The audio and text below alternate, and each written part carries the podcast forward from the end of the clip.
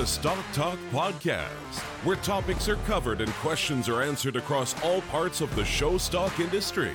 Get ready to learn and laugh with your hosts, Trevor Kirkpatrick and Corey Edge.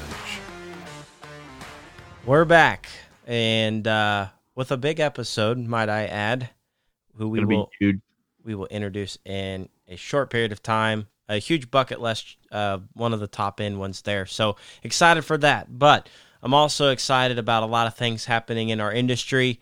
Uh, Yeah, one of yeah. which, Hold on.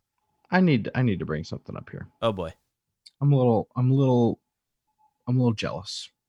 oh no, So our good friends over at Shoot Side Podcast had yes, PST commentator commenter. Uh, I I I mean, wow. yeah, congratulations, That was really Shoot cool. Side. I'm not gonna lie. that was cool. I Gosh, I saw that. gosh, You Travis Bagley pulling out all the stops. I I actually was using the restroom and flipped through Facebook, and I was like, "What? Wait a minute." Yeah, it was real life. It did happen. I would encourage everybody to go watch it. Um, you know, no free ads, but you know, uh, I will say their their discussion on uh, places to eat beef. Big So fan. I didn't Big- get to watch it. I just saw the post. Oh, Uh, yeah. it's on my Oh, It was good. my things I am to do jealous. tomorrow. I am jealous. We had Temple Grandin though. Pat McAfee, you're next. Pat McAfee is next. I, am just kidding. Uh. Uh, no, awesome. Uh, that was good work. Good work, Travis and uh, and Ferris. That's uh, pretty cool stuff. Anyway, continue, Trevor. Sorry, I just had to so interrupt. that's one of the cool things going on in the industry. Um, I got to see the draft, and I got to Yep. see the exchange. Really, really awesome stuff that happened, and? I didn't. I wish I would have, but I didn't. Um, some of the chickens that we mentioned in the last episode, four hundred fifty bucks for the lot. Did you see this? I'm just saying. I, I think it could have been a wise investment. Did you know why I saw that? Why? Well, the only reason I saw it was because of Walton Webcasting. Oh, you know, I really did thoroughly enjoy that that entire production that they did. It Yes. literally, uh, I was doing dishes at the time, which made made the dishes process. I honestly, if my wife would have left me a whole like house full of dishes, they would have gotten done because broadcast was so entertaining. She's But, gonna want about thirty-four exchanges a year now, just so you can get some chores done. uh, I, I feel like the industry couldn't handle 34 exchanges a year. Just uh, oh, that's true. It would be a little diluted. um, the amount of money that was uh, exchanged and going to be exchanged. Uh, wow, that Yeah. awesome. So Walton Webcasting brought that to everybody's attention, as they do always. Um, and the cyber shows are still going on. Um, they have all kinds of things happening, folks. You you know it if you're a weekly listener. WaltonWebcasting.com. I'm sure you're already subscribed, but if you are not, it's only $4.99 a month. That is pocket change. So you can go back and watch the archives of any show that they've ever been at, and there are quite a few of them. So Yeah. I use it as a showmanship tool, etc. WaltonWebcasting.com, excellent people, and even just an amazing setup there at Walton Webcasting. It's really cool. It's fun, fun times. Um, I will also say that for those of you looking to purchase genetics, baby calves, bred cows, you name it, make sure you head on over to showcattleconnection.com. Oh yeah, yeah, yeah.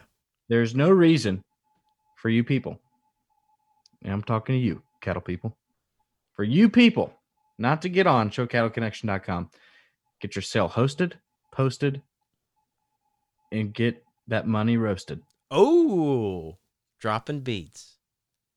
Anyway, showcattleconnection.com. Cool people, awesome platform. Brought to you by the Wendt Group. You know, I'm not a cattle guy, but that that's pretty easy to use. Um, I just went on there to surf. I don't have any interest in buying anything, but my gosh, if I did, I'd certainly know how to. Absolutely. No doubt about it. Um, okay, so folks, we've been talking about this, and we are one week away. Not this weekend, but the following weekend. Buckeye Livestock Expo is happening. All except the species that we're talking about today. Um, No no cattle, but for you sheep and goat and pig people. Yep. Listen. pig, sheep, goat, uh, happening at the Holmes County Fairgrounds in Ohio, open to the world. anybody who wants to travel to Holmes County next weekend, which is June 27th and 28th, uh, we expect huge turnouts. Your judges will be on Saturday. Brent Jennings will have the sheep along in the other ring with Seth Keplinger doing the hogs. On Sunday, we have Dale Hummel doing the goats, Ryan Rash doing the hogs. So, going to be an awesome, awesome event. We have show boxes for prizes, of course, banners, cash payouts. It's going to be a huge event. There's camping available that will will go fast. Uh, we have the Showman app.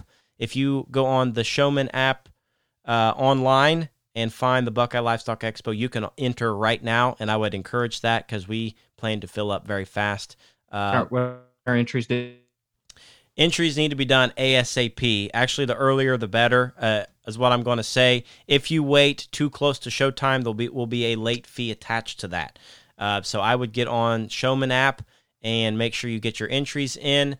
Uh, be prepared to show off your trailer. If you are a, have a blower, bring a generator because it will be all over the place, and their electric may not handle it all. So uh, June 27th to 28th, folks, the Buckeye Livestock Expo is coming very fast. And it's going to be a very awesome event uh, with incredible judges. And uh, it's been fun uh, to work with and see the awesome sponsorships and donors we've had. So here we come next weekend. Oh, that's exciting. Uh, wish I could make it over. Yeah. But, uh, I think it's going to be it's going to be a stellar event. Can't wait to hear how it goes. And uh, I'm just saying, high quality judges over there, uh, over in that neck of the woods, coming from all over the all country, over. all over, all over. Um, so before we introduce today's guest, who people should know if you've clicked on the title, uh, let's uh, let's do our new favorite segment. Oh yes, hats off. Brought to you by Fierce Th- Fierce Threads. They should fire us. Yeah, I can't even say it right. Fierce Threads, and Big Paul Lifestyle Company. Really digging some of the apparel that they have, folks. Uh, my cart is full, and I'm getting ready to purchase. Don't tell Emily, but it's happening. So we're gonna really test to see if your our wives listen to this. yeah, there we go. I heard she didn't, so I can get away with this kind of stuff. Although she's probably standing right outside the door here. Uh, anyway, Fierce Threads. If you have hats that need to be made, or banners or stickers, whatever, folks, they are the place to go to get that stuff done.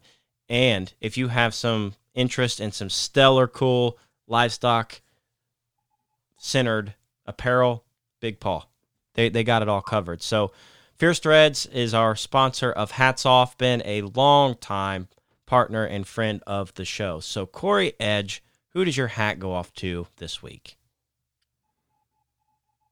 My hat goes off to you, creative sale write up guy. I thought it was going to be me again for the second time in a row. No. Oh, okay.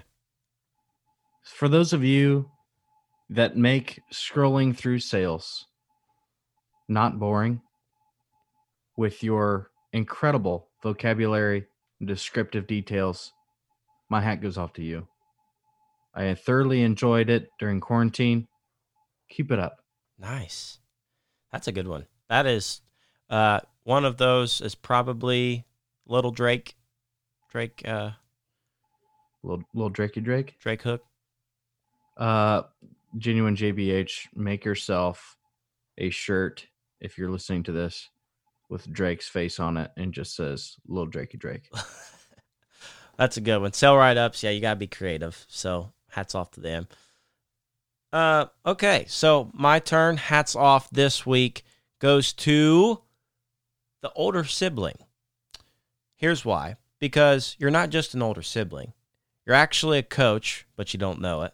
You're definitely a mentor when you're being watched and you don't know it. And I was an older sibling that, and you are too, Corey. Oh, you're so so. This week's hats off is to me. Yeah, sure, why not? Uh, but the older sibling you may not know it now, no matter how old older you are than your sibling, but you are a big part of the show barn. You may get in a fight with your sibling and parents, but you're also probably one of the things that keep that deal rolling. So, hat goes off to you, older sibling and mentor and coach. You are all in one package. Hats off to you, older sibling that may be listening. Mm.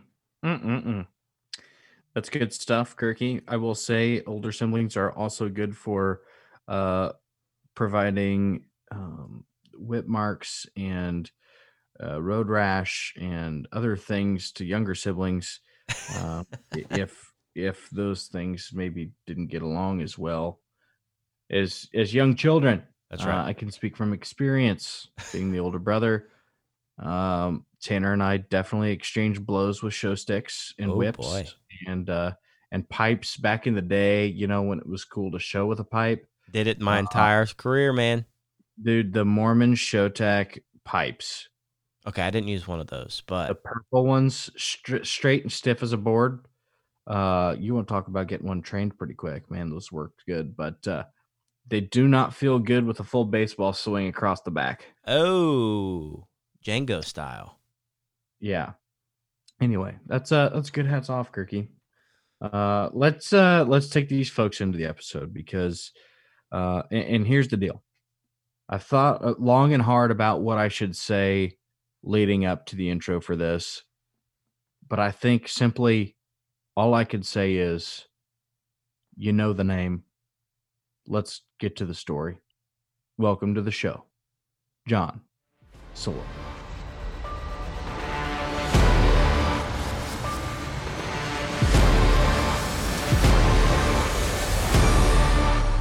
Well, Corey, it's about time for story time. And this is a story that I've been looking forward to. One of our major guests on our master list we always talk about. Uh, but we got John Sullivan with us today.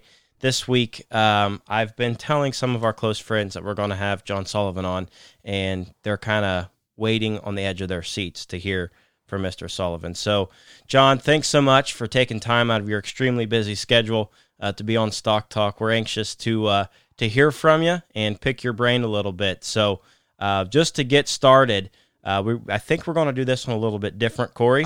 We're going to do Mhm. this one more as a story from beginning to end instead of just give us a little bit about yourself. We want to know it all. So, John, just to get started, uh, where did you grow up and um, what was kind of like your family upbringing? Okay. Well, hey, Trevor and Corey, I appreciate uh, you guys having me on today. We're looking forward to it too. Um, I was born in Dunlap, Iowa. And Dunlap's a little small town of about 1,200 people in southwest Iowa. And my dad was a farmer, and my mom a farm wife, and I had seven uh, siblings, so we were a large family. wow. And um, we kind of uh, uh, six, seven of them were boys, one younger sister, and we just kind of grew up uh, rough and uh, kind of half scrubby, to be honest. You know, kind of pretty old fashioned. and um, my dad was a was a pretty uh, uh, basic uh, uh, love love of land and cattle. Okay, kind of guy but he liked more the uh, feedlot cattle. He really wasn't a show cattle guy. He showed a little bit, but he's more of a cattle feeder.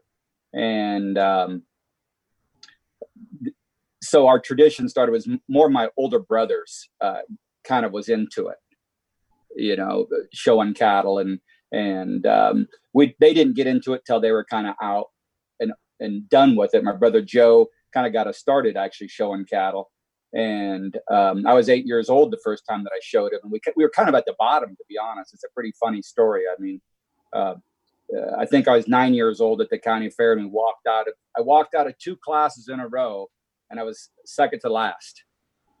and uh, I I kind of told my brother Joe, who was um, you know quite a bit older than than me at the time. I says, hey, you know, I'm, this this is BS. We got we got to do better than this. And, and we we gradually started from there. And it, it was really natural. It was really kind of a awesome uh, uh, ride because we got to experience the whole thing. Hmm you know we we started as basic 4-h people uh, showed home raised calves. Um, dad didn't really know anything about it. Um, struggled struggled the first four or five years trying to learn things. Um, you know, I, I was lucky that I was younger brother, and then by the time I was about fourteen or fifteen, we kind of had her we kind of had her figured out, and um, I had great success my last couple years uh, showing but it was kind of like the school of hard knocks and we got to see every level of it. So, so I'm, and i'm very thankful for that by the way. So you were the youngest of the seven. I was the seventh boy and then my younger sister was the eighth child. Okay i follow you yep. wow. Yep. that uh that that's pretty cool. I guess you get to see all of your uh your siblings other than your sister I guess they got to try it out to see how the thing works, and then hopefully by the last boy they they got it a little figured out. It sounds like so. Yeah, well, the older ones didn't even show, to be honest. Okay. Like my brother Joe, who I talked about, who kind of has like Sullivan Cattle Company uh, uh, um, here in Dunlap too. He didn't even actually show when he was um, younger. We wow. we kind of got into it um, late where the older boys didn't but then he he gravitated to it right away. He was kind of a natural cattleman that liked it and he helped us kind of helped us along a lot.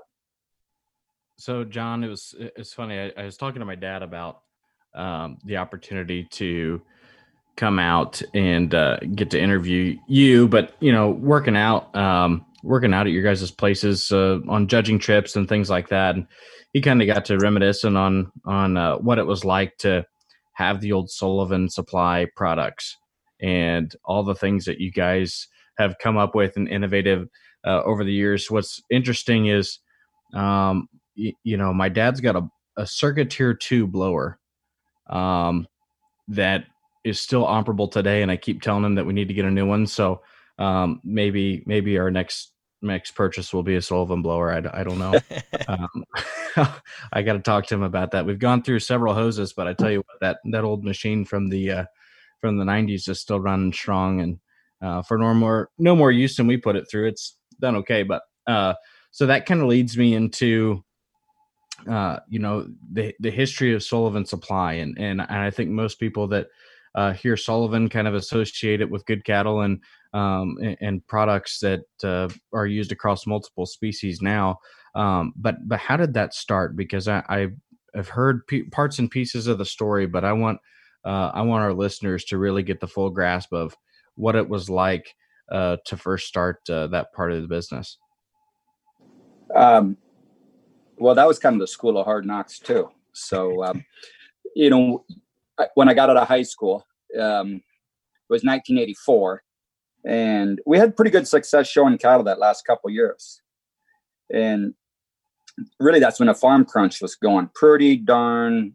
I mean, it was hot and heavy. I mean, it was tough for farmers.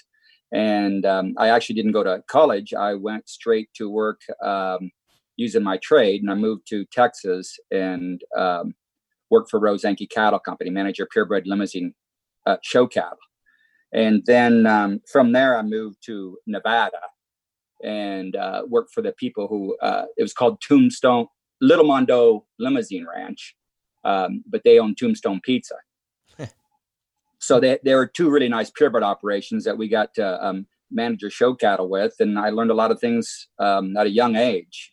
And yeah, I'll thank my dad for a lot of things because he kind of pushed us, especially being the youngest boy. He kind of pushed me into decisions when you're when you were younger. You know, when I was 16, you were picking out your own show cattle. You know, when you're 14, you're responsible for your own show cattle. You know, he never he'd never rinse a calf for you. You know, your it was your own deal. You know, and he kind of forced you into them situations. So um, by the time I'd moved back home in 1989, I was 23 years old, and my wife and I, my wife Dee Dee and I, started up Sullivan Supply. Okay, and uh, you know we weren't afraid of decisions in when we were younger and we just kind of uh we didn't really know what we were getting into. It was a it, i'll be honest it was kind of overwhelming you know and no doubt about it. You're just young and naive enough not to know uh completely what you're getting into. And um i had saved some money and i bought a land bought some land when i was in texas.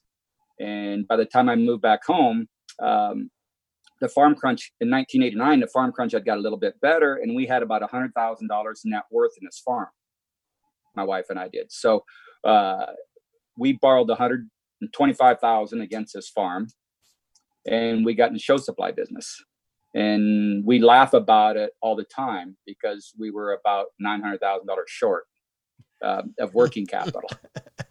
it, maybe more, you know, but we just we honestly just didn't know any any better. So uh, it it started in um, February 20th. I was at the Iowa Beef Expo of 1989, February 15th in that area, and um, that's kind of when I decided. It's like, hey, we're gonna we're going to uh, uh, get in the show supply business, and uh, by May we was uh, going to our first show. So John, John, was that a that out of a need or or maybe a desire for for new products, better products? Were there things that you guys were working on behind the scenes before you decided, hey, we need to start this business? Or because uh, obviously people were fitting cattle before then um, and using different products. So kind of, yep. What was the purpose behind that? Um, we were making some of our own products, um, just uh, some of my own liquid products in um, the latter 80s there, just for my own use a little bit. And so I always kind of enjoyed that part of the business. And it was just really when I'm when uh, we just thought there was a need for the for the next level. It was nobody was thinking outside the box. There's um, two very large show suppliers from across the country, one in Oklahoma and one in Iowa. And actually, uh, kind of a funny story. My dad, who who was a pretty independent type of entrepreneur type of guy himself, um, uh, he said, "Oh boy, I, I don't know. I don't think you ought to get in this." you know, and he did. He just like, oh boy. And my dad was old school. He wasn't going to loan you a dollar. You're going to do it all on your own. You know, and it was kind of kind of that way. So you're always struggling from behind. But he was worried that there was two companies that were too big that already overwhelmed the, the industry and didn't really want me to get into it. And um, I want to get into it because I love the industry and um, I love showing cattle. Uh, Dee and I didn't want to move any anymore and we couldn't afford to get in the purebred cattle business. We didn't have the land or the cows. Okay, so there was no chance of that ever happening at that point. So we started a show supply business, and um, we started with one trailer. We had one custom built trailer, and we started piecing some uh, products together. And the first year, we went around. We went around all these shows. Went to like 60, 65 shows, and I went to buy every one that I, you know, possibly could. And was probably gone the majority of the um, you know, the, uh, probably 185 days, 200 days. and um, we didn't even have a pickup. I had to borrow my uh, brother Joe's pickup. So it's just kind of a funny story. And, and that thing was like, it was comical because that was like a 20 year old, maybe even 30 year old type of pickup. That was his hog pickup. and it had cloth seats. I'll never forget it. You'd be driving down the road and you hit a bump and, and uh, the hog dust would fly up all over and you stunk like a hog no matter what, you know. and it was it was kind of one of them things where there was you you just never had near enough capital. So the first, I mean, it was six, eight, ten years. You know, I mean, uh, we honestly slept in the in the bed of the pickup. You know, the first couple of years at shows because you just you just wasn't going to get a hotel room, and you you take a shower, you know, kind of off in the hog barn or something, or in the cattle barn at them state fairgrounds. You know, you could, wow. but but granted you're you're younger you're 23 you know 24 years old you can do them things a little easier right.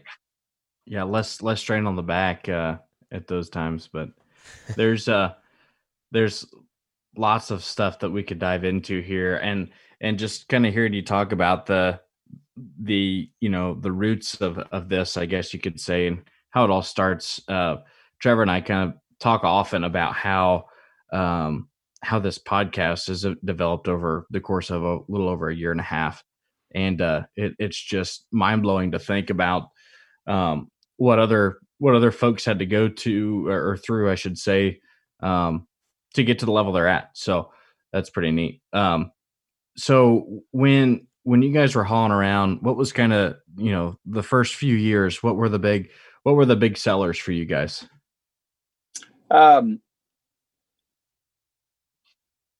I, I, we started in 1990 with tail adhesive and um, and primetime adhesive. And you know there's several of them products through the years that they've they've evolved. You know we had a clean sheen back then but in 1990 we come out with primetime tail adhesive and clean sheen and they're three of our staples and there's three of our staples today. Mm-hmm. um, pretty interesting uh, tail adhesive and primetime exact same formulation still probably the two most popular adhesives in the livestock business Okay, I'd say by by a substantial amount, and um, the clean sheen it's evolved. You know, it's it's we've we've uh, sharpened that recipe up a little bit and that formulation, and now it has hair vitamins, and it's got you know it's it's got a, a you know a different twist to it. It's not as greasy as it used to be. It's a little lighter you know and it's better for for authentic hair growth and so forth. So they were the three and then you just kind of built you know you built around them and over the years we just kind of um, um, you you know you looked at things that you uh, thought you could improve on and whether it's just a basic cattle comb and and uh, it's like hey how can we make this a better product? And you sit down and you analyze it and you break it and then you do it.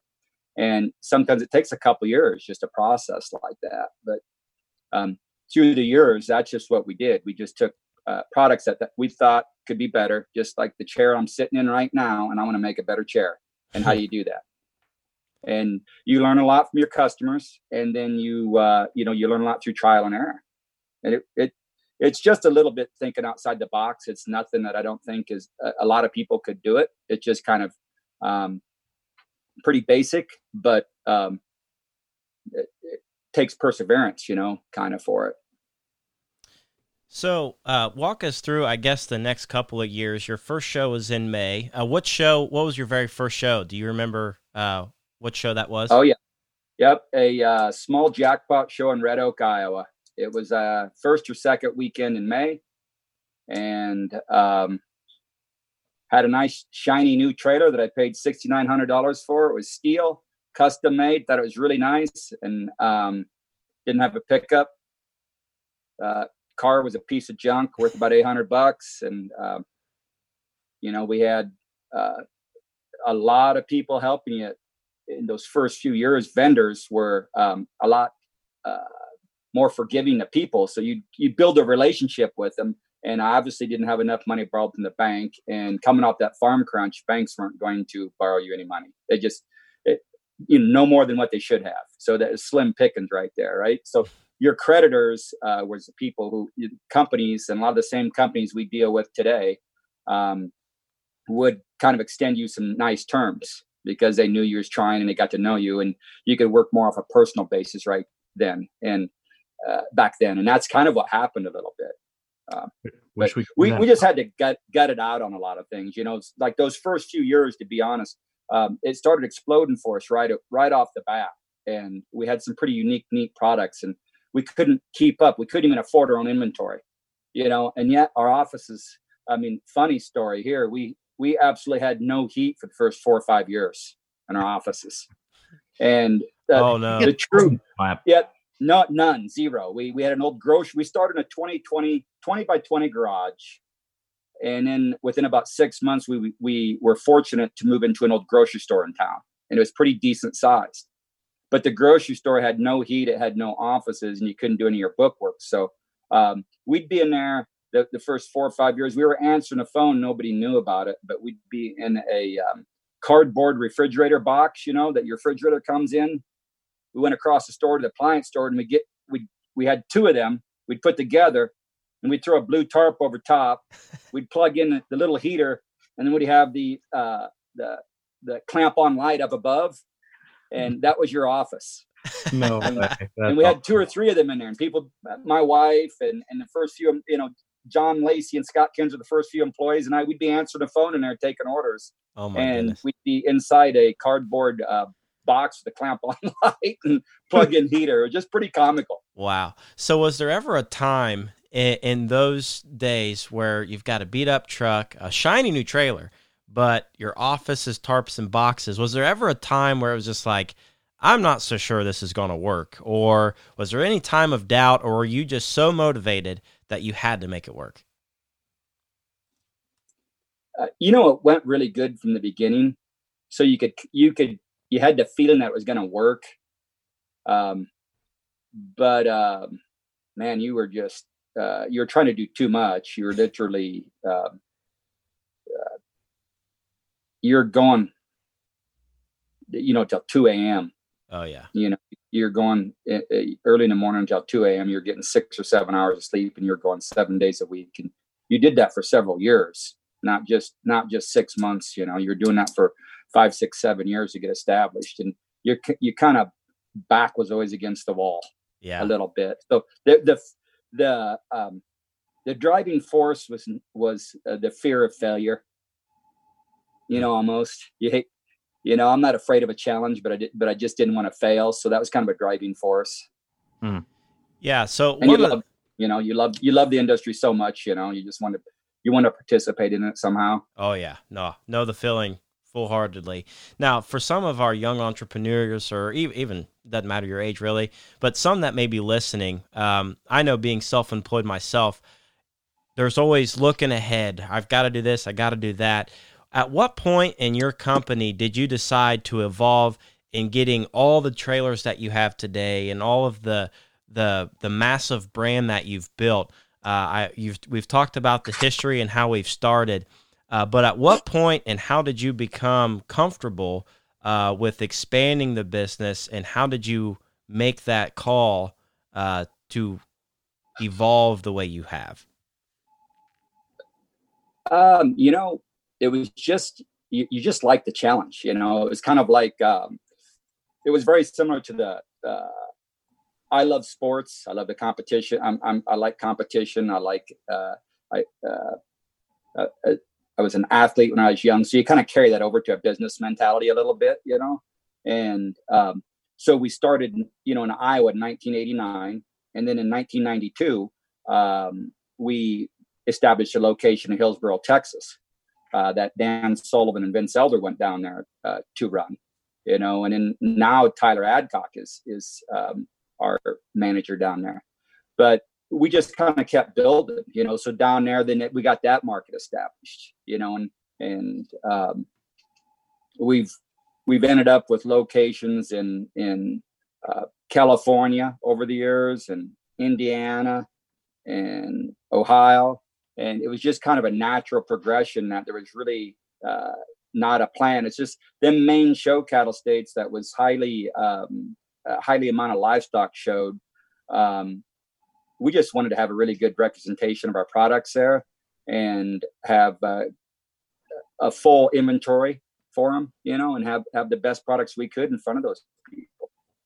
Well, and like you guys have obviously branched out further than the the cattle industry um, into multi-species now, and so um, what kind of you know when you guys evolved into that sort of uh, of way of thinking when did when did that first start? When were you guys kind of asked to maybe do some some multi-species things and and kind of who was a part of that?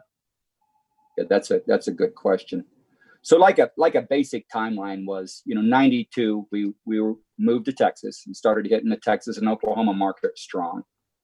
And then um, we were going to about 170 shows a year then and then uh, we we were we are getting pretty good at, at, our liquid and aerosol products. Um, uh, we starting to try to manufacture more and more specialized equipment. Um, then, like in 1995, we made the Sullivan combs, and um, we kind of wanted to make a little better metal there with the combs a little different teeth design. That's a little better for. And they were actually we took out like I can't even remember what it was, like two or three of the teeth to make the spacing a little wider on them combs, and nobody really noticed or even really thought about it, but the bottom line is cattle were getting better hair genetically and people were working on them more. So uh, just little things, you know, and then that evolves into um, a skip tooth, you know, and then the skip tooth resolved into the fluffer comb. And it's just kind of how cattle were getting thicker haired and how you were um, using them. But um, then in 1997, we started, we purchased a leather company and um, out of Oklahoma, and we started making all of our own uh, leather halters and all the own leather goods and so forth. And um, you said something about blow dryers, you know, earlier, and it was like down the timeline. It was um, 1998. Um, we wanted to make a better blow dryer, so we um, hired an engineer, and and at the time, Scott Kinzer, uh, my one of my best friends from high school, and I, who showed cattle together. We were doing all of our new products, and um, with the help of an engineer, we uh, did some uh, really neat features on Air Express that are still uh, very, very popular today, and mm. so forth. So it was kind of, you know, then 1998, we're in we're in California, You know, we established in California. Then my cousin Mark was out there, and and um, that was a little bit of a growing market. And and part of the reason we moved to California is we wanted to learn how those people were showing out there because it's quite a West Coast was quite different than the Midwest at the time, and we learned a lot um, from them, and they were progressing a lot. So you know, and then it, it just kind of kept growing from there. And two, in 2005, 2006, we were going about 220 shows a year, and we had about 50 employees, and um, we was doing more and more of the manufacturing that people probably didn't even realize we were doing behind the scenes. Just, I mean, my mom and aunts sewed lamb tubes and and um, exhibitor harnesses. I mean, they sold they they sewed them things uh, up until oh gosh, you had to be pushing 78 or so. Um, and that was kind of their little mini mini business off the side. But That's cool. you know, then we we just kind of got to a phase then where um, we had a, a, pretty elite product line that we was just building on, and we were looking for new challenges. And then um, I think it was about 2009 we started a Sullivan Supply Scholarship Program, and uh, it's it was an instant hit. It's been kind of uh, it's really fun. It's it's like uh, 1,400 kids from 40 plus states apply each year, and it ends up being there's there's scholarships that are a lot bigger than ours as far as dollar amount, but it's turned into kind of a who's who of mm. junior livestock showmen. Yeah, and it, it's rewarding. It's like every year I've called them kids when they when they've uh, um, won, and it, it's kind of fun. At, at, various times, I had uh, Sarah when she was younger. Uh, she's our oldest daughter, and she's just turned 18 today and Sage, she's 11, our youngest daughter. At various times, they'd help me call the kids and congratulate them. And sometimes we knew the kids, sometimes we didn't. Um, but it was just that's been a lot of fun. That's uh, but that was heartfelt and felt good to do. You know, start trying to. We're getting established enough we could give back a little bit. Yeah. Right. I've I've, so, I've talked to a few of the scholars. They say uh, it's kind of like waiting for the call for the draft uh, for the NFL draft. You know, they're kind of sitting in a war room waiting for it. Oh, well, it, it feels you feel kind of bad because uh, there's uh, so many kids that are deserving. There's you know, mm-hmm. or there's 40, 50 kids each year that are just top end. But it's interesting to see that some of them kids they'll apply two, three years in a row, and and they build up their resume and they show their perseverance, and they kind of still, uh, it, it, you know, and they eventually get one, and that's pretty pretty neat. That's cool. Yeah, and then a little before that, we started Stock Show University. You know, that's been a very uh, uh, rewarding thing for us too, and and that really was uh, based off from, and it's something I always wanted to do. I mean, I want to do that since we started Sullivan Supply in 1989, and that really was just because we started so green as a family. I mean, we were we were the lowest you could get on a totem pole, you know, and uh, at the time there there wasn't a pile of schools and there wasn't a people that had that mentality to kind of want to share that knowledge. It was quite the exact opposite, and we we want to change that culture at Sullivan Supply. Um, eh, we didn't care. We, we want kids to all be as, as good as they want to be at something. So we we I mean we will still to this day we'll share every piece of knowledge we can about show cattle, genetics, anything, anything. I don't care if our if, you know from if my daughter's competing against them that day or not, or if it's feeding, if it's if it's fresh and feminine, whatever it is. I mean, we're all about it. Everybody get as good as they can and go let the chips fall, you know. And that's what Stock Show University was about. It's it's pretty cool. And I love that two day program. That that two day program, you actually get kids in there that have no confidence at the beginning of it, and they um, by the time they leave, they feel like they can groom and clip a leg at a at a level and have confidence.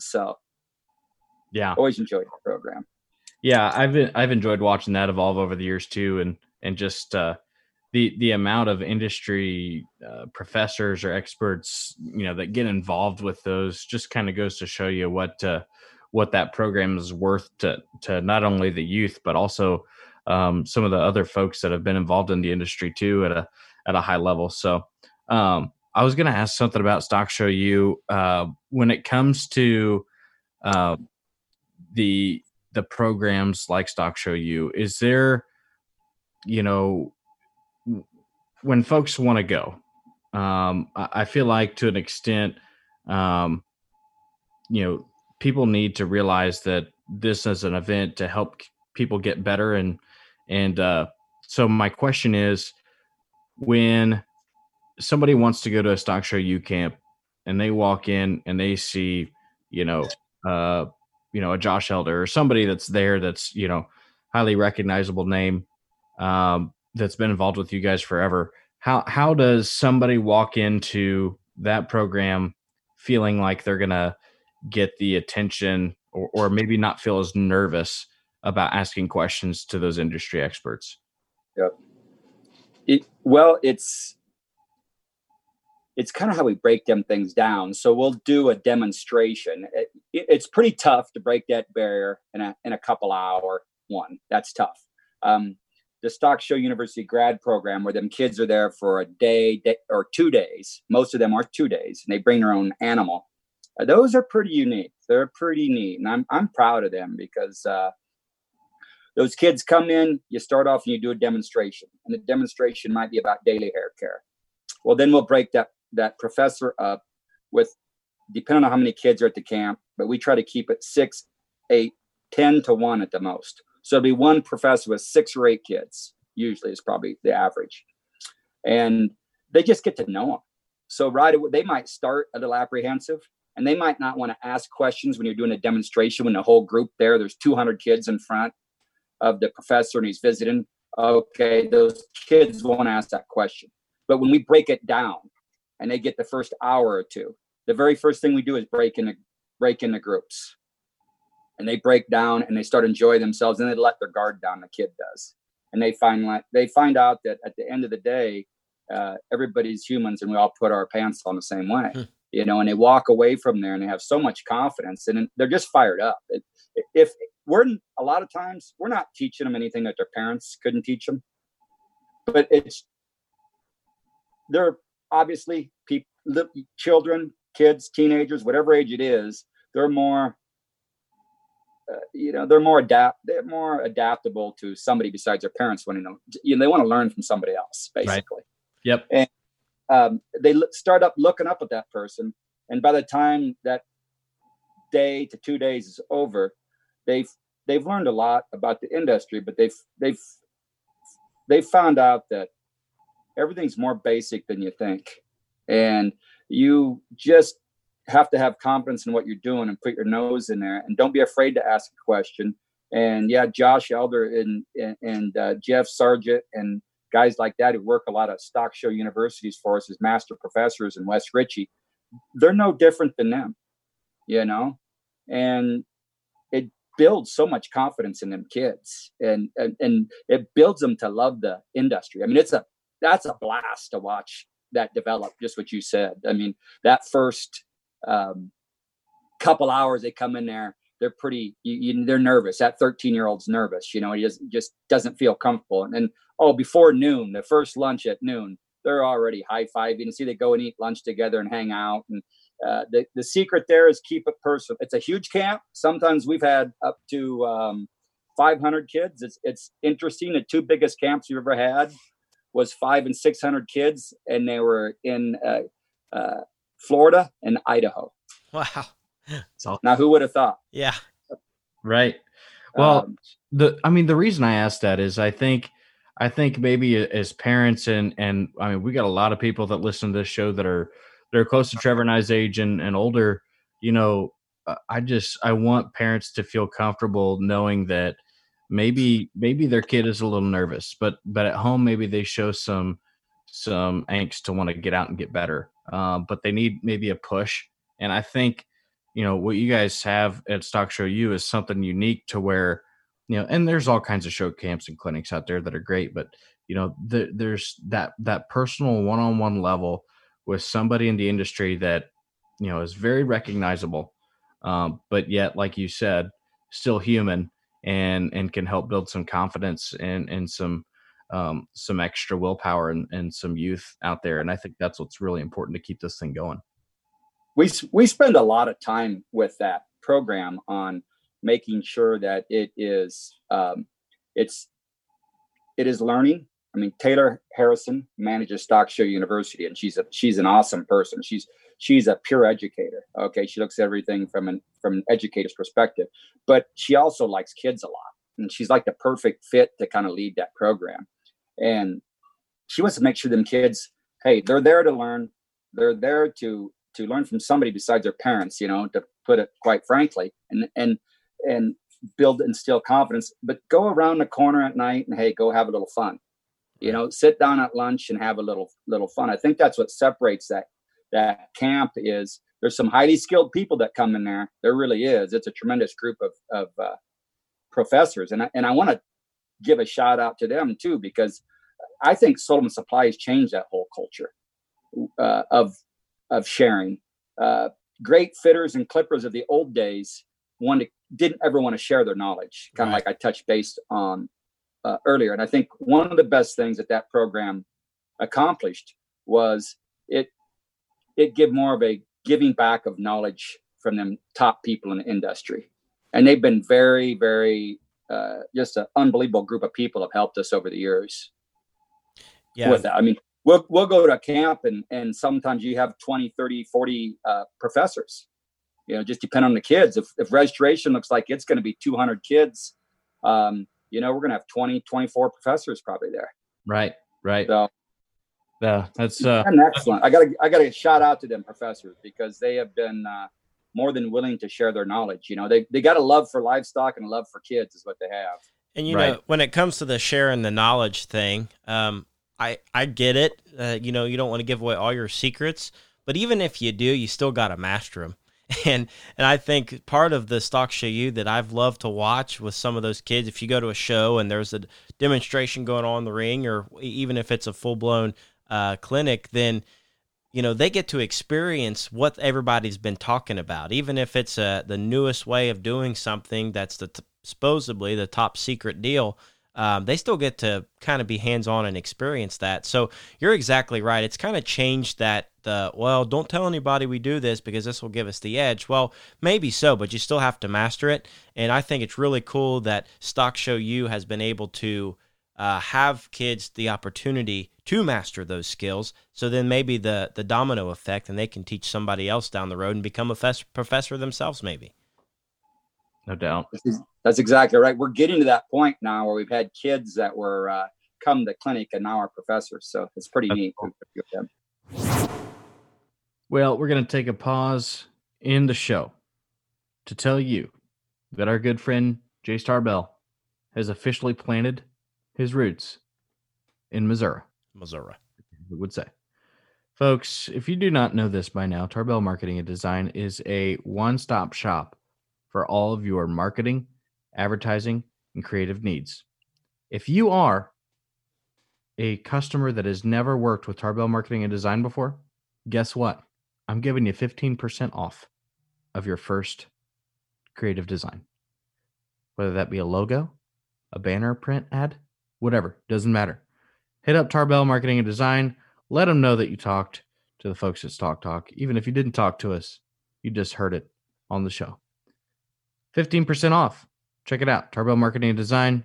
Like and follow on all social media platforms. Let's get back to the story with John Sullivan. Okay, before we dive into Sullivan Cattle, which I'm really anxious to talk about, um, I gotta ask and if you don't want to tell, that's okay. I'm going to put you on the spot though. What is the because you guys come up with all kinds of cool stuff, uh, innovative uh, equipment. What what's a little hint of what's maybe coming next that that nobody is uh. Oh gosh, we're always on on. Uh, I, we're, we're years out on that. So um, right now, James Sullivan, Scott Kinzer, and myself do the uh, new products. And uh, uh, Matt Burkhart, he's a tremendous mind. He's our uh, general manager and here at our uh, entire operation. He lives in Dunlap, Iowa. Matt come in, come on board in 2015, and um, loves industry. You know, showed cattle when he was a kid, and uh, he's just a great mix. But we sit around James and Scott Kinzer and Matt and I, and, and we just kind of uh, beat up new products. You know, that's that's the basis of it. You know, and you think about um,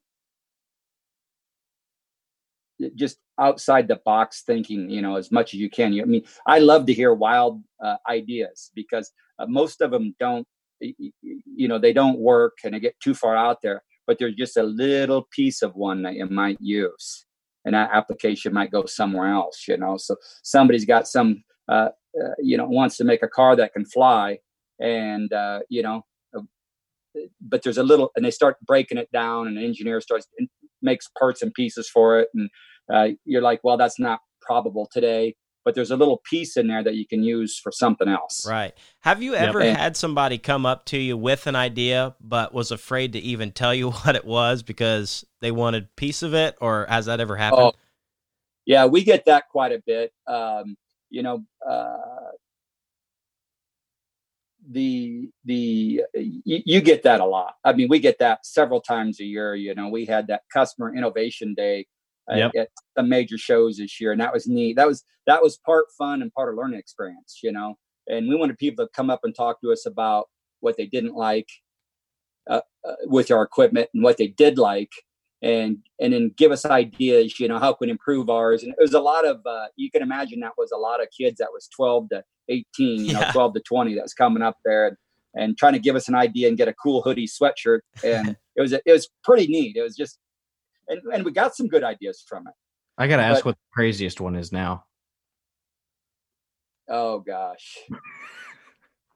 uh, there's been some some crazy ones over the years. I can't I can't say one that I that can, if you give me some time to think about it, I could come up with it. But it, you get some crazy ones.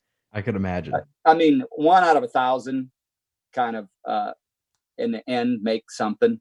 You know, because you don't need to be replacing something just to replace something.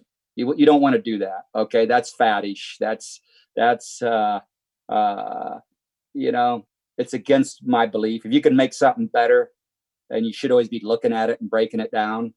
You know, and that's what we do. We just uh, when we run out when we think we are running on ideas, uh, we flip through our catalog uh, and say, how can we fix what we have? Then how can we make what we have better?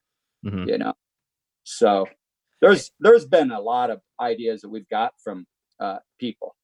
It really has. Um, uh, the the the shock and game changer show day. Um, game changer is a new show day when it took over shock. Uh, that is from a cattleman in Oklahoma. Uh, you know that that uh, we did we did not develop that product. We developed most of our our Sullivan brand name products. Uh, you know, ninety eight point nine percent of them. You know, but that particular product, uh, this gentleman has the uh, um, uh, formula for, and we get it from him. You know, we have an exclusive agreement. He brings it to us, shows it. we tried it, and we're like, wow, this is incredible.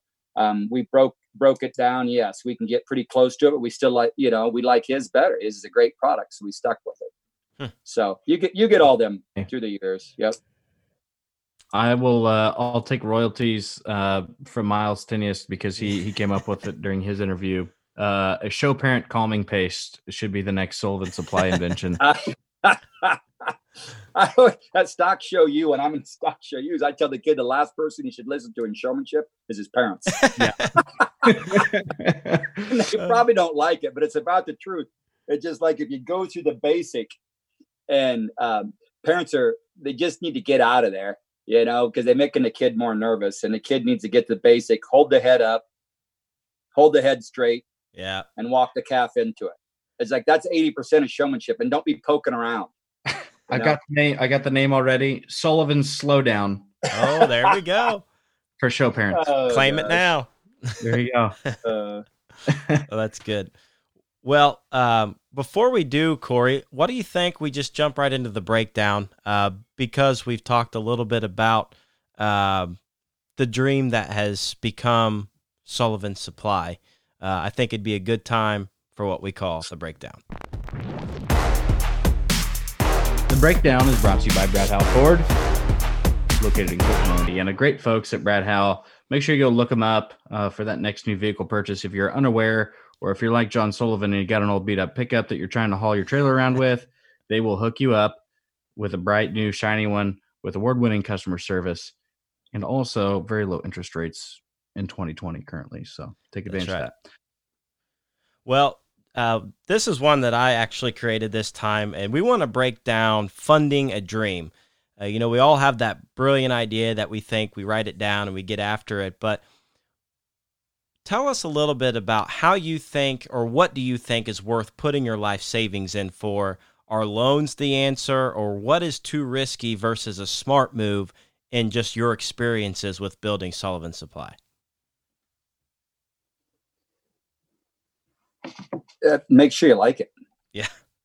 If you love what you're doing, then then you can withstand all the perseverance that you have to go through. So um, if you if you have a and I know passion's an overused word, but I mean if you truly love something, um, it's it's like obstacles in life. You're going to overcome it. You know, if you if you it, whether it's your spouse or your family, you know, uh, you're you're if you love your business and you love what you're doing day to day, you're you're probably going to be pretty good at it. Hmm. And you're going to be the best that you can be. So um, I put my money in things that you enjoy. I mean, hmm. you only live once on top of all that. So, um, uh, regardless of what many people might think, Sullivan Supply has really never been driven uh, by monetary. We really haven't. I mean, we just like it so much and we love this industry so much. It's like, hey, we we dump three hundred thousand dollars a year in the pulse. You know, we do, and we do it because we want to start a daily news feed for people who who uh, uh, show cattle. We wanted to be we wanted to be the newspaper that you woke up the morning that morning and you could find some livestock news every day. Hmm. Okay, mm. we didn't want to sell advertising on it. We didn't want to make it a, a business. We we did it for um, to inspire people in this industry a little bit like stock show you you know and uh, i mean honestly i'd say uh, between stock show you and the pulse um, we spend probably $500000 a year. That's more than i ever dreamed of ever making in the show supply industry in my entire life mm. if you're just talking figures. I never dreamed that. So but we stuck money in something we believed in. It doesn't always have to make sense. You just it's sometimes it's for the greater good. And um, that's just kind of kind of what I believe in. And I mean, now today with the Pulse, um, boy, uh, there's days, major cattle show days at, at junior nationals and state fairs and Fort Worth and Louisville.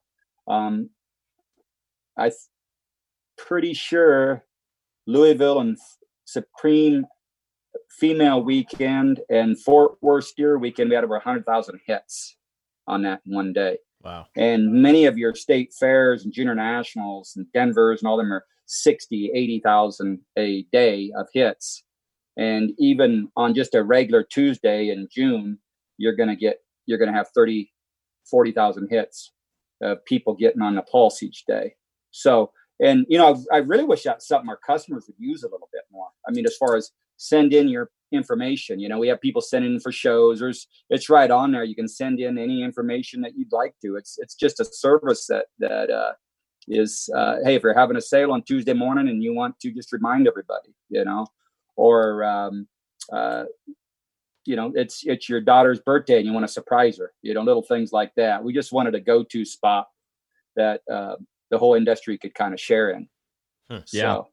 So, so you you asked a I got long winded on that one, but funding your dream. I mean, it's uh, yeah, everything's risky.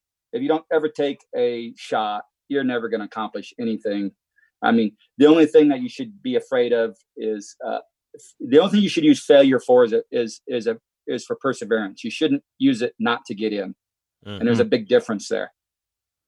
Yeah. So this just jumping off that first jump is so scary, and be honest, when we started the podcast, I was a little little hesitant. You know, what are what are people going to say? And I started. The more I thought about it, I was like, you know what? Talked to a few of my friends. Corey was one of them. He wanted a piece of this deal, and he was one of the biggest ones that said, "We just got to go. We got to jump. This is something we love to do. We love to talk. It's all going to work." So that makes sense, and that's one of the things that I I would just kind of uh, was anxious to hear from you because um, that's the truth. If you do love doing it, uh, you're going to find a way to make it work. If you think it it may not. It may seem crazy to others, but if you love to do it, you're going to find a way to make it work. So there you go, folks. The breakdown brought to you by Brad Howell Ford. Oh, that's uh that's good stuff. And and I've always um my my dad's one of my biggest role models and and he's he's kind of always said the the biggest fear he has in life is failure, but he also says that failure can also be your biggest motivator. So, um, it's a kind of a double-edged sword that I think uh, a lot of successful people live by, and um, I, I, certainly respect that a lot. So let's dive into Sullivan Farms because um, if if you guys aren't uh, cleaning it up in, in just about every breed now, um, I, I maybe I haven't seen a cattle show recently. uh, you guys have done done awesome things, and obviously uh, multiple breeds and all that. I think most people recognize the the uh, you know the the sole prefix uh, with shorthorns, but obviously there's there's a ton more out there that you guys are involved with. So, kind of give us uh, maybe give us a little bit idea when you guys started and and what breeds you were you're kind of dabbling in to begin with. Yeah, well, we started Sullivan Farms in um, 1992. My wife and I did, and and um, we're just uh, out west of Dunlap, and um, we bought our original farm. We we bought on um, again. You need a lot of help, a, a, lot of perseverance, and a little luck. Um, but we bought on a contract from the old veterinarian in town, and he liked kids who showed cattle. You know, and he didn't give me a uh, Doctor Moore. He didn't give me a uh, break on the farm price wise, but he gave me an opportunity to buy it on a contract, hmm. right? And he liked the idea that I was going to turn it back into a grass farm, and uh, he knew what I was going to do with it. You know, so there's the original 420 acres.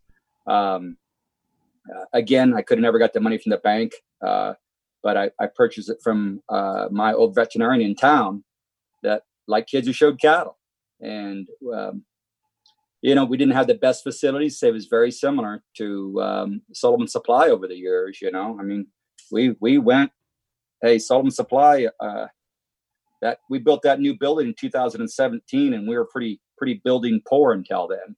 You know, we've used all of our capital and other things, and we we kind of had a tendency to do the same thing with cattle. Um, we don't have the nicest show barn. We probably have a below average show barn, but um, you know, we have a uh, a good management team here. You know, John Elder's been here since since um, practically the beginning. You know, and and Nate Tice manages our show barn and, and Josh Elder manages our sale cattle, you know, and those three guys are long-term employees that are good and they all have the same uh, vision that, that I do. And, um, you know, they spend a lot of time around, um, uh, especially my oldest daughter, Sarah, you know, teaching her the, the, uh, uh she's got a love of showing livestock and, and, uh, and has interest in the supply business and then just this whole side of it. She, um, just she has a passion for it like like i do you know? So they even trusted these people that have been with you for many years to um, they're they're uh, teaching her you know? I, I kind of like it because uh, i'm still uh, heavily involved there but i i can take a step back and not be looking over her shoulder every every uh, moment you know and second guessing her you know? She gets she kind of gets taught by somebody that's that's uh um a non-parent and yet i'm still kind of involved every once in a while you right. know so yep. um but we we love it. That's exact same thing you know we we we love the cattle business. We love cattle of all breeds. That's just the truth. I just like good cattle. And um honestly i, I enjoy the competition of showing cattle but um my love is trying to uh the genetic part of it trying to raise them you know? And that you know that's something where hey if we have uh, x amount of dollars available we're probably going to keep our average show barn. You know, that's 200 yards behind my back uh, as we're doing this interview. It's just a barn. It's below, like I said, I'm pretty sure it's below average in this industry. Well, that barn uh, has probably had as many national champions and, and you know, it's had uh, as much success as any. Okay, but we focus on genetics and we focus on good people, you know, and um, genetically, you know, I'd love to spend time with with more people at Stock Show U. We don't, but I, you know, I just feel bad when people are starting with a calf that has no chance. Hmm.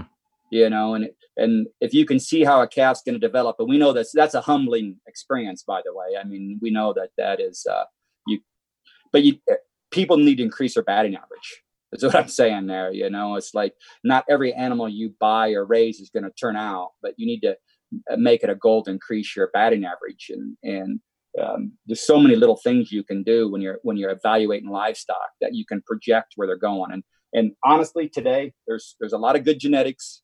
There's an unbelievable amount of young talented fitters, and how you separate yourself is knowing where your genetics are going from from a 300 pound calf to a 600 pound calf to a 900 pound calf i mean who can project that to that's what's that and and in managing your female um, for the long term that is what separates the great just the flat out great ones that's that's what separates them in my opinion but yeah totally agree you know you, we, we like all breeds. You said something about that. And I mean, we started with Limousin in 1992. And, and the reason we did is because, um, yeah, I was, a, I like the people in the breed and I like the breed. And um, at the time, the two operations that I was the working with in Texas and Nevada had had a lot of friends and connections in those two breeds. So we started there. We evolved into shorthorns and you know, today we're probably more focused on Simmental Angus and and Chis, quite frankly. But we love every breed of cattle. We just, I, I think there's great, especially in the last 10, 15 years, there's just good cattle in every breed. Yeah, it's fun so, to, to hear about those facilities because you may have a below average show barn, but what comes out of that show barn is definitely not below average, uh, and we all see that, and that's so true. You know, you if you surround yourself with good people, it doesn't matter what your facilities look like, really, and manage them right. You know, we we've talked about that a lot on this show, but. Uh, but yeah, I, we we know what comes out of that barn, and some of the thoughts that this may be, get a little uh, controversial, but one of the questions we wanted for you, uh, talking about in those grand drives, what are your thoughts on the quote unquote minor breeds that never get it done in the Grand Drive, or at least very rarely? Uh, yeah. and, and do you think there's a preconceived idea that okay, those breeds don't matter anyway, or they're not good enough anyway, and that that judge already knows that before the cattle even get in the ring, or what? What is your thoughts on that matter? Well, I mean, it's it's a honest, natural tendency to gravitate towards your favorite breeds. It's not intentional. That's that's just a common sense approach to it. If you're an Angus breeder, you're going to look at the, the champion Angus heifer twice. If you're a shorthorn breeder, you're going to look at the shorthorn uh, uh, female a little harder. So I don't think it's uh, anything that isn't honest. Uh, it's not intentional. It just is what it is. Um, so I do think that happens a little bit. You get people who uh, um, uh, then you, you, so you've got that going on. Then you've got another group that might get a little trendy and think, well, this breed's hot, mm. you know, or these breeds are hot. So um, there's a little bit of that going on, yeah. Um, but I think it's on the whole, I really do. I think it's a uh, just a natural tendency to gravitate towards the breed you like, and it doesn't mean they're going to pick them, but it it happens a little more often, you know. Mm-hmm. Um, yeah, on, really on that subject, I think w- what is almost more of uh, controversial is, um, you know, you've seen a lot of people, and we have purebred cattle, and we have, um, you know, uh, whether it's a percentage Chi or or a shorthorn plus, you know, we've had uh, great luck with winning supremes with M2 breeds too, and we've had great lucks with winning supremes with purebred animals.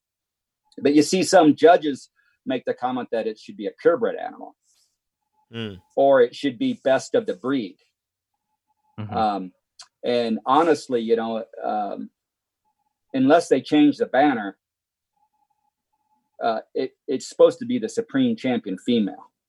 Right. And that's what it says on that banner, you know, and, and, and um, you can't handicap a breed that is naturally of lesser quality, but it is the best animal of that breed you've ever seen.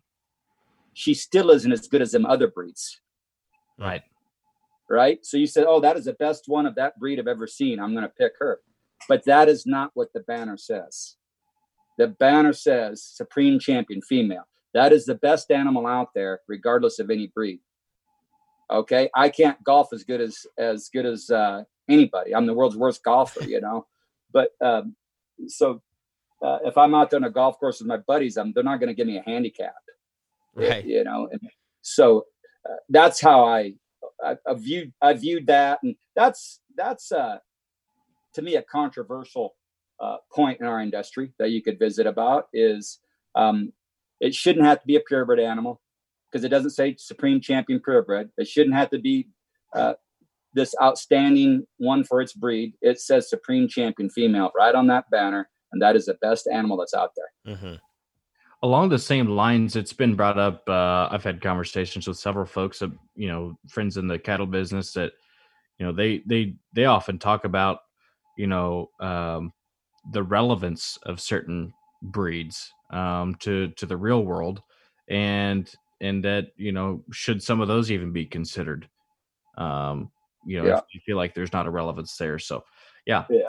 there's there's so many good cattle. You know that argument right now. There is so many good cattle in so many in every breed. I Yep. mean, there is a top end of every every breed. Um, you could have made that argument maybe 10, 15 years ago. There was some there was some breeds that were um, lacking. I mean, I think on the whole, oh my gosh, you know, credit to the to the um, breeders, you know, and and I think um, IVF reverse sort you know, is is is uh, changed the world too. You know, it's made it more competitive because there's more females of the particular matings that you want born. Hmm. You- It's a, it's a it's a quicker path and more uh, opportunistic path of I'm going to get six heifers instead of three bulls and three heifers out of this mating. One more swift break in the action with our great guest, John Sullivan. But we need to keep telling you about our amazing friends over at Legacy Livestock Imaging. Folks, not only do they photo livestock, but I've been seeing some amazing engagement photos, wedding photos, senior pictures, and these prints on their website, holy buckets. You need to check it out. LegacyLivestockImaging.com and book your next event with Legacy Livestock Imaging. They're incredible. I don't know what magic they put on these photos, but it happens week in and week out. LegacyLivestockImaging.com. hey trevor somebody once told me that we should put holy buckets on a t-shirt for the show let's do it That's an Easter egg, and we'll keep it in here. Done. I gotta ask. This wasn't on our outline, John, so don't hate me. But I got it. This this will be a tough one. This may be like trying to pick your favorite kid. But what's one of your all time favorite show heifers that you guys have have exhibited? Oh, I had to do it. um,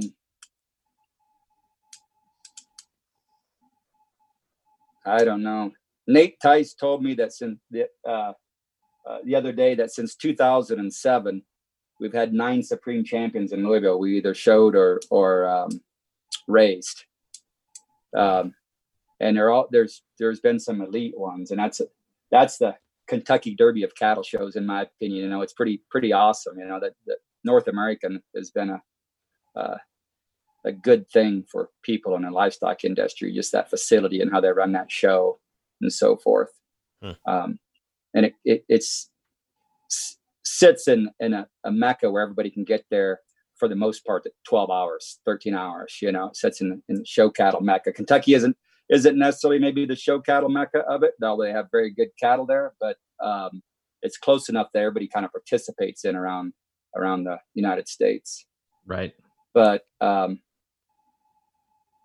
you know i don't know uh luke elder uh that'd be john elder's son our cattle manager here had a heifer a few years ago that was that was uh, pretty incredible i don't even know what it was she was a huda man 6640 that was um boy she was way ahead of her time as far as being an incredible animal um uh, then I'll, I'll get down to two of Sarah's probably.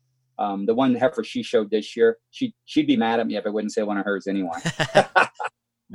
uh, but uh, Sarah's heifer she showed this year, uh, the low percentage Simmental heifer from that RJ cattle raised would be up there. That heifer was uh, uh, high end all year long, and um, she was just kind of an outlier, but but still had all the practical pieces to her. And she was she was supreme in Louisville this year. That was a pretty outstanding heifer from beginning to end.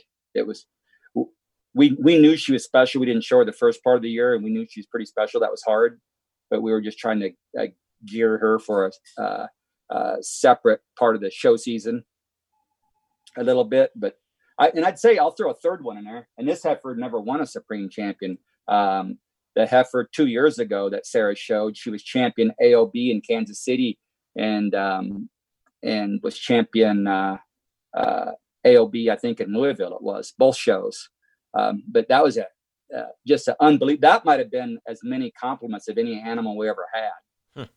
Hmm. Hmm. Um, and you know, she didn't get. Uh, uh, I think that was the only two shows we showed her at. Now we showed her in Denver too. She was champion Chi in Denver, but we didn't get any. Um, we didn't win the big banners with her. You know, just kind of how uh, that's tough out there. You know, there's a lot of other good heifers too. So right, definitely. That's yeah, a tough question, uh, Corey. You kind of put him right on the spot there. Hey, you know, if anything, I'm here for the hard questions.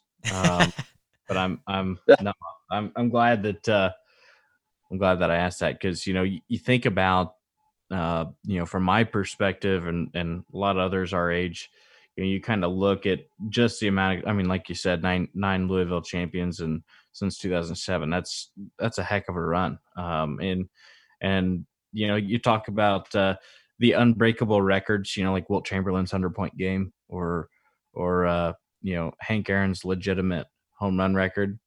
Um, sorry to you Barry Bonds fans, or uh, no Mark McGwire. Sorry, yeah, whoever it was. Anyway, uh, but you know that that's one of those things that you just you, you love to hear um, because you get to hear a lot of judges' comments, a lot of industry comments, but you never really get to hear it from uh, from the folks that actually showed and exhibited and and raised those livestock. So, uh, yeah, them them three are they'd be pretty close to a tie. Yeah, I'd say. I don't know. Maybe maybe I'd give the edge to the one this year because she was. Um, we we kind of sh- we showed her for um, from uh, she was pretty elite uh, from July on, you know, all the way through. So that's hard to do nowadays. That's that's um, we talked about you know how you separate yourself a show cattle, and I think uh, uh, one of it is genetics and you know and care and and and taking care of them for the long haul. And the, you know maybe the third element of that now it's so competitive is uh, targeting that animal for this 60 day window, you know, or this 90 day window because it's so competitive and you can maybe get them on a little bit of uh, uh, freshness, you know, mm-hmm. rather than try to go the whole year. It's it's um, just a ever so slightly advantage that you can kind of position yourself. But it that takes um, you know that takes tremendous. Uh, uh, I mean, you're you're you want to get this. You know, you got one, so you want to get it out there. right. yep. yep. So that that that's that's hard. That's restricts you a little there. oh, that's good. Well, uh, I will uh, stick the last question here, uh, and one we've asked every guest this season. Um, and this this has been a wide topic of discussion, uh, and it's been a really fun one for Corey and I to sit back and kind of listen. Uh, but the last question we have for you, John, is uh, what are some of the biggest lessons you've learned while being involved in the stock show industry? Um, uh, from from a parent's perspective, I know what it is. You know, um, if you can, we were very very aware of, um, uh, for instance, when Sarah started showing, she started showing at eight. Okay, and um, they have a little local fair here in Dunlap. It's long-standing tradition. A lot of good show cattle families around here and this little show has a bucket calf show. Okay. And um, we wanted her to experience at the beginning every level, just like I did with my family. Okay. And we didn't want her to just, you know, if, if parents can kind of, again, there's, you got all these competitive people and they're wanting to get right in there right away. I'm, I'm uh, unbelievable competitiveness, and I I just respect the heck out of competitive people. But there's a time and a place for it. And when when your kid's younger, if you can let it happen a little more natural, I think you it's like they they buy in for themselves. You know it's the kid then does it for themselves you know? So we kind of naturally let that progression go. And i mean i'll never forget that, that we went in a few times. I actually wouldn't let her show at it the first couple years. I just took her and let her watch it. And then I, I let her beg me the second year she begged me into showing at this feeder this bucket calf show it's not even a feeder calf show okay and she's watching she's going in there and she's watching all of her friends and we just went in. I made sure we went together. Okay. In year two, she's begging me to, to show a bucket calf the next year. Yep, we got one. Okay. She went in there and she did she did a, uh, as much of her own work as possible and banged around in there. Okay. We did that for a couple years. Then we showed a feeder calf. Okay. Then she knew that what showing was all about and had to get a little more serious about it. But we still did not go to uh, major shows. Um, no, I think it was when she was about um, I'm going to say 10 or 11, we went to the national a national junior heifer show. Okay, we took a fall heifer, or no, we took a January heifer calf, a small animal. You know, we kept the animals small so it never didn't get intimidating. Okay, um, we were all in so much around this farm, and everybody had been around cattle at a high level our entire lives but I just wanted her to experience back to the basics a little bit. And I didn't want, and she'd heard us talk about cattle or livestock supply business and everything since the day she's born. And I've seen that backfire on people, you know, and I've seen parents get so over aggressive that it, it turned into their projects instead of their kids. Mm-hmm. And that is just like the last thing I was going to do. And, she, you know, she went the first, honestly, until she was in the fifth grade. This is the first time we let her show what I'd call as a high quality animal and we even let her walk in the ring when she went to that first junior national. It, she was kind of a greener showman. And we, we wanted that by nature because it, it it's almost kind of seems odd, but a lot of the kids that are elite showmen when they're when they're 10 and 12, they almost by the time they're 15 or 16, it seemed like they quit listening. Mm. And we wanted to slowly kind of develop that with her a little bit, you know. And and she kept working her craft and it was it was natural and it was kind of neat to see because it was something she wanted it wasn't us pushing her. So we started a little greener you know? It, it wasn't until the fifth grade that we really let her have a animal good enough to compete with at a state level.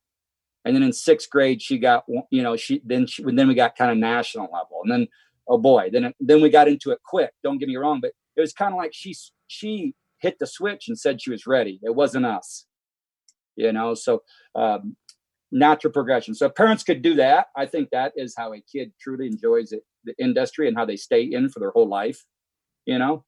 And then um, from the supply standpoint i mean it's just kind of like um,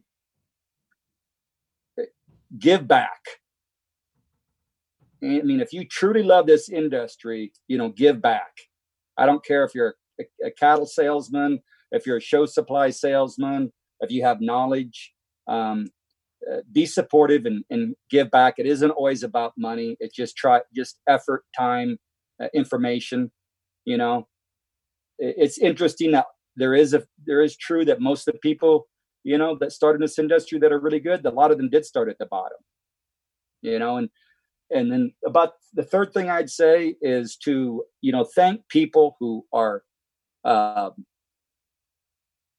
truly in this who are truly uh, in this industry that are there's so many like right now what's going on. Who's who's our superheroes for 2020 i mean besides the uh, the uh, human health services how about people starting these livestock shows that are volunteers? I mean how how awesome is that? Ohio livestock expo wisconsin expo indiana and iowa state fairs you know 4-h departments and and uh, beef superintendent volunteers I mean, junior national advisors scrambling to add their um, schedules and look for different locations that that was more workable for them. I mean, how, what what an incredible group of people that just um, some of them don't make any money and others aren't very well paid, and and they're just fighting for something they believe in and love. Mm. And thank them, people. Is what I'm getting at. I don't think they get people putting on livestock shows really get enough thanks. They they hear all the bad, mm. you know. Yep. yep you, you're going to junior nationals and state fairs this summer. I mean, parents and, and kids, thank the people busting their hind end, putting them things on. You bet. Couldn't agree more. Boy, good stuff there. Uh, took some parroting notes, and boy, do I uh, the other two I, I agree full heartedly. So, uh, John, thanks so much for jumping on the show. Uh, we love hearing the stories of how uh, such a shining brand as uh, Sullivan, both in the farm and in the supply. it's so so fun to hear those stories. So, thanks for jumping on here, and we look forward in to get this one out to our listeners. Hey, Trevor and Corey, I appreciate it. Thank you, guys. You bet. Thanks, John. What an amazing story, and uh, one that uh, can be told. I don't know if it's been told many places, or at least I haven't seen it, Corey. But uh, boy, I enjoyed it, and uh, a guy that's kind of built from the ground up, not only in the cattle deal but in the supply. Um, seems like Tail Adhesive is a stronghold to that deal. Um, For sure. So For how sure. about that? Uh, I mean, again, I don't know how many times this is going to happen. Probably for the rest of the time that the podcast is alive and living. Uh, but you talk about humble beginnings. Mm-hmm. And, and, he kind of said it in there too. You know, those who had humble beginnings, they yep. know how hard it was to get where they are. Yep. Yep. Uh, great philosopher. Yes. Great cattleman. I like the teaching at the end there. Uh, definitely going to keep that in the arsenal. Yeah, hundred percent. That's uh that's real good stuff. That's real, real good stuff. And you know, I I think as uh, livestock enthusiasts, we can all appreciate the quality of interview that that was. Yeah. Oh yeah. Across BC. Well, don't forget if you have hog, sheep, or goats, um, Buckeye Livestock Expo is happening uh, at the Holmes County Fairgrounds in Ohio, June 27th, 28th. Looking That's forward right. Uh, folks, we are showing livestock across the country. Live shows are happening. It's incredible. Things are picking up, and I will say things did look a little grim for a while, but folks, we're back in the ring. It's exciting times. Good luck to those of you that are traveling to junior nationals here coming up. Yeah, yeah. Uh, and uh, you know, we're we're really looking forward to to all things um to all things show stock related that, uh-huh. that's taking place in 2020. So please, if you, I, I, don't know if you're listening to the show for the first time, how you've not found us on Facebook or somewhere. Uh, maybe you just randomly click through and maybe you just had somebody talk to you and say, Hey, you should go listen to Stock Talk. Well, those things are great and all. However, if you could go follow us on social media, we're on Facebook, Instagram, Snapchat, Twitter. We have a talk TikTok, but we're not doing anything with it yet. Yeah. The Stock yeah. Talk TikTok. Anyway, uh, give us a like, follow, share, uh, recommendation, constructive criticisms always welcome. Just send it to our inbox so not everybody has to read it. That's social media etiquette, just for anybody that cares. Anyway, the uh, those of you in the showman, um, I just got the last bit of the award sent out. Ooh. So if you are in Ohio and plan to come to the Buckeye Livestock Expo, I haven't sent those because I figure you guys would come. So, anyways, if you're part of the showman, um, they have been sent. They are out of my hands now. They are in the hands of the UP, USPS. So, anyways, guys, uh, it's been great. It's been a lot of fun. Thank you so much for your love and support through a tough time. Uh, it's been amazing to see the outpour of prayer and uh, phone calls, text messages. Our support team is 100% amazing. So, um, even if you're not, uh, if you didn't catch last week's episode, uh, we love your support of this show. So keep listening, keep telling your friends if you haven't already, and we will catch you next week.